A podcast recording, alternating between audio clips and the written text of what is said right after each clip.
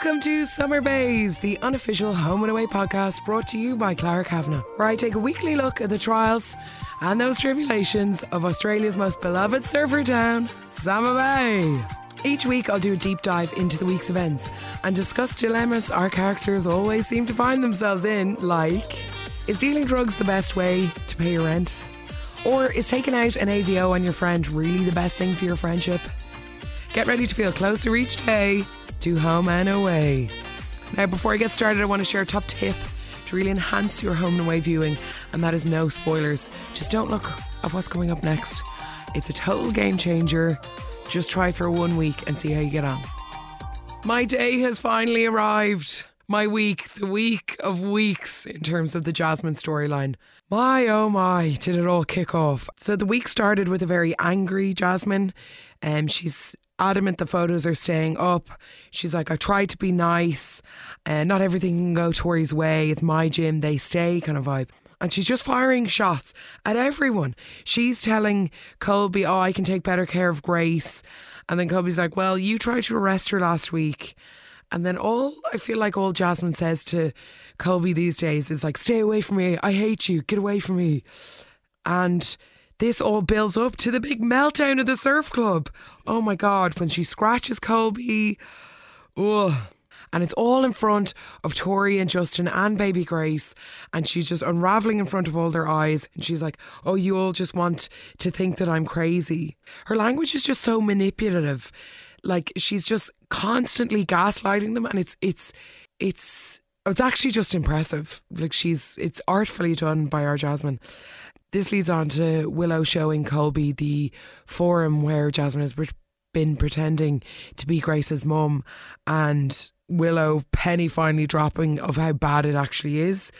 And when Jasmine then starts coming down of her unraveling at the surf club, she accidentally puts onto the table the bag of Grace's stuff. Oh, and Marilyn and Irene are not impressed. So the wheels have totally and utterly come off, and it was just everything I wanted the storyline to turn out in, and so much more. So when Tori finds out about the forum, and Tori's like, she's pretending to be Grace's mum, that's when it's like, oh dear. And I think Tori's like well within her right to be a lot more aggressive or and I think Tori handled it fairly calmly. I know when they have the chat in the diner and Tori confronts Jasmine, a very remorseful Jasmine now, and she says, Stay away or I'll get the police involved. She was stern but fair. But I also think the AVO that comes in later in the week, that could have been brought in much sooner. So I do think Tori was like a bit very cool, calm, and collected about her, her reaction. And when Tori is saying to Justin, like, oh, it's sorted, I just want to forget about it now and move on, like, she'll respect what I said. And Justin's like, mm, I don't think so. And then bursting in the door comes Miss Jasmine. It's like, and wanting to, like, talk it out. And she's like, can you please let me settle her? It's like, absolutely not, Jasmine, no way. And then when Justin tries to get involved, uh, um, Jasmine's like, do you mind? And it's like, uh, I think, I think he would mind, actually. And you need to stop harassing this family.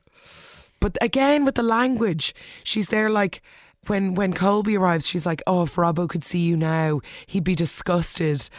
And when Willow tries to get involved, and she's like, "You can shut it," like it's such a venomous place. And again, with the language to to Colby saying like stay away from me I hate you. So I think she's beyond help nearly at this point and like the batches of furious texting to Tori is just giving us all more signals that this is not over.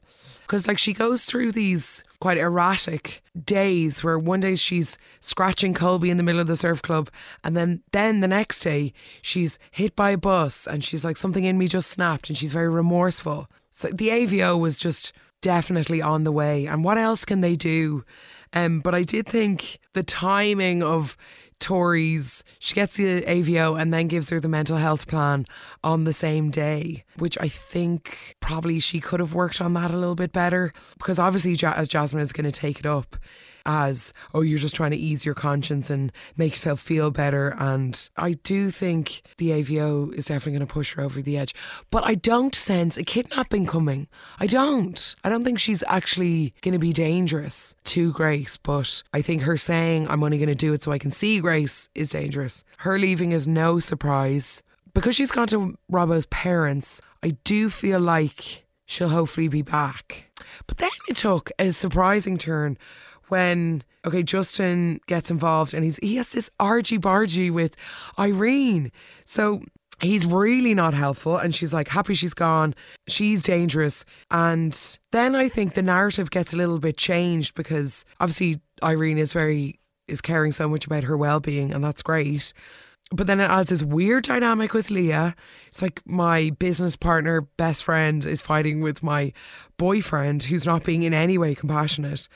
Um, so I think Justin saying, "Oh, I'm happy she's gone," obviously like angers everyone, and it kind of brings into light. Well, like I think Leah did explain it well, but what an awkward situation where it's like she's unwell and we have to make sure that she's okay and she's in trouble and there are two sides to this. So just Justin obviously does take some coercing and night on the couch definitely helps him see sense. And it was good then that he was like showing that he cares by calling over to Irene's house for, and then is there when they find out that Joe's has gone to the farmhouse.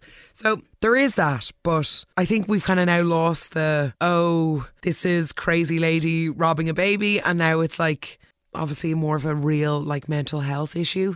Whereas I kind of preferred the scandal of kidnapping in front of everyone's eyes. And then you're like, oh, obviously we have to be sensitive because she's going through so much. But I, I, I don't know. I kind of wanted the thread of the baby robbing line to be there just a little bit longer. So, anyway, we will see what happens. But wow, was this week explosive.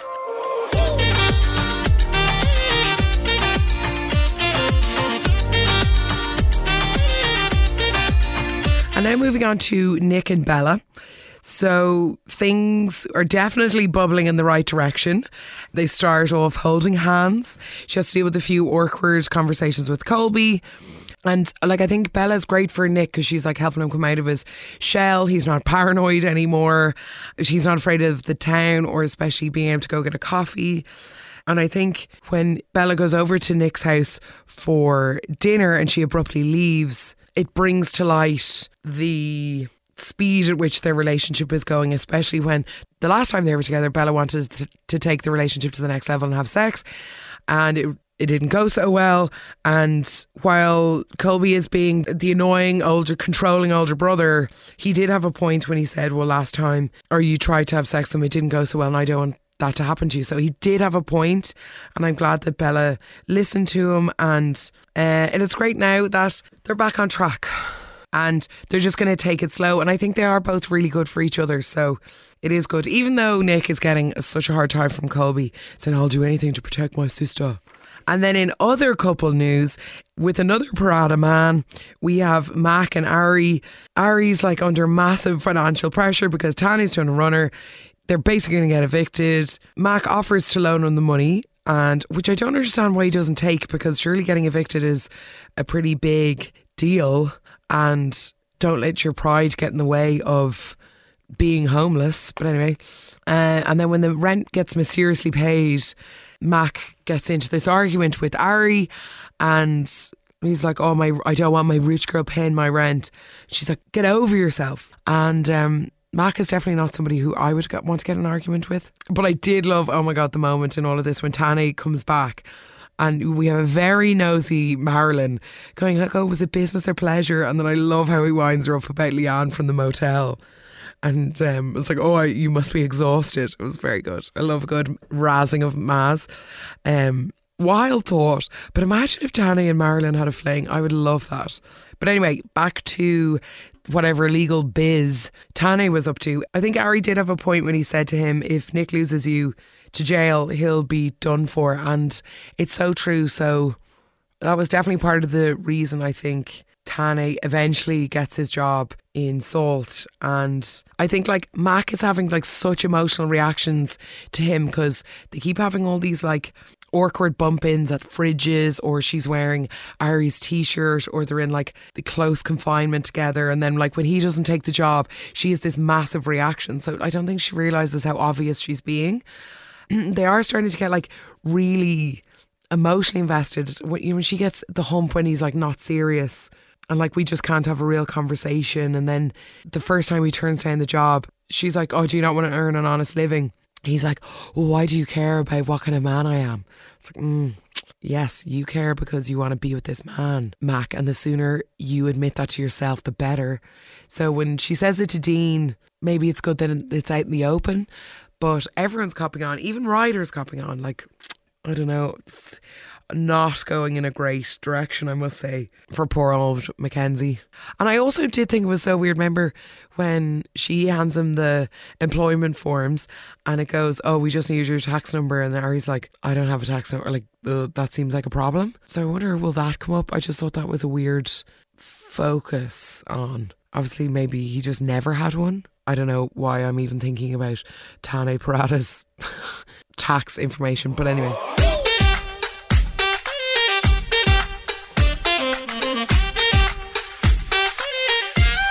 To Marilyn and John. So Marilyn is still feeling very lost now that her and John are breaking up, and these interviews with all the carers seem to be going as expected. Sorry, new outdoor area for outside Marilyn and John says, How beautiful is it?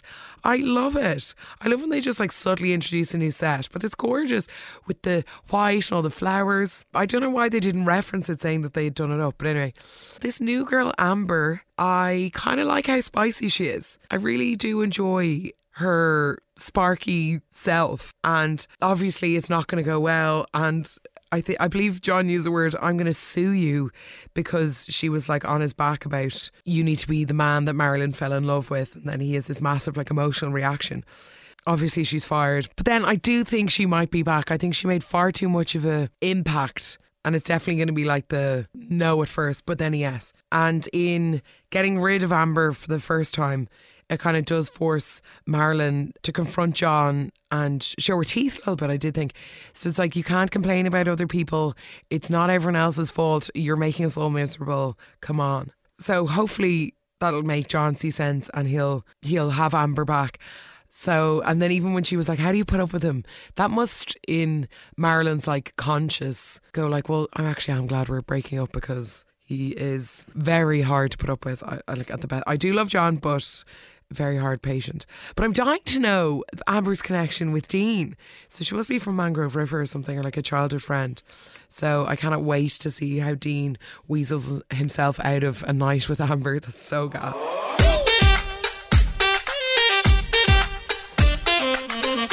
Wraps it up for me today. If you like what you hear, I'd love if you could rate review, and subscribe to the podcast if you have time, but zero pressure. If you want to get in touch, you can email summerbayspodcast at gmail.com. And don't forget about the no spoilers. I promise you it's worth it. Try for one week and see. Don't look at what's coming up next. It's a total game changer. G'day, and I'll talk to you next week.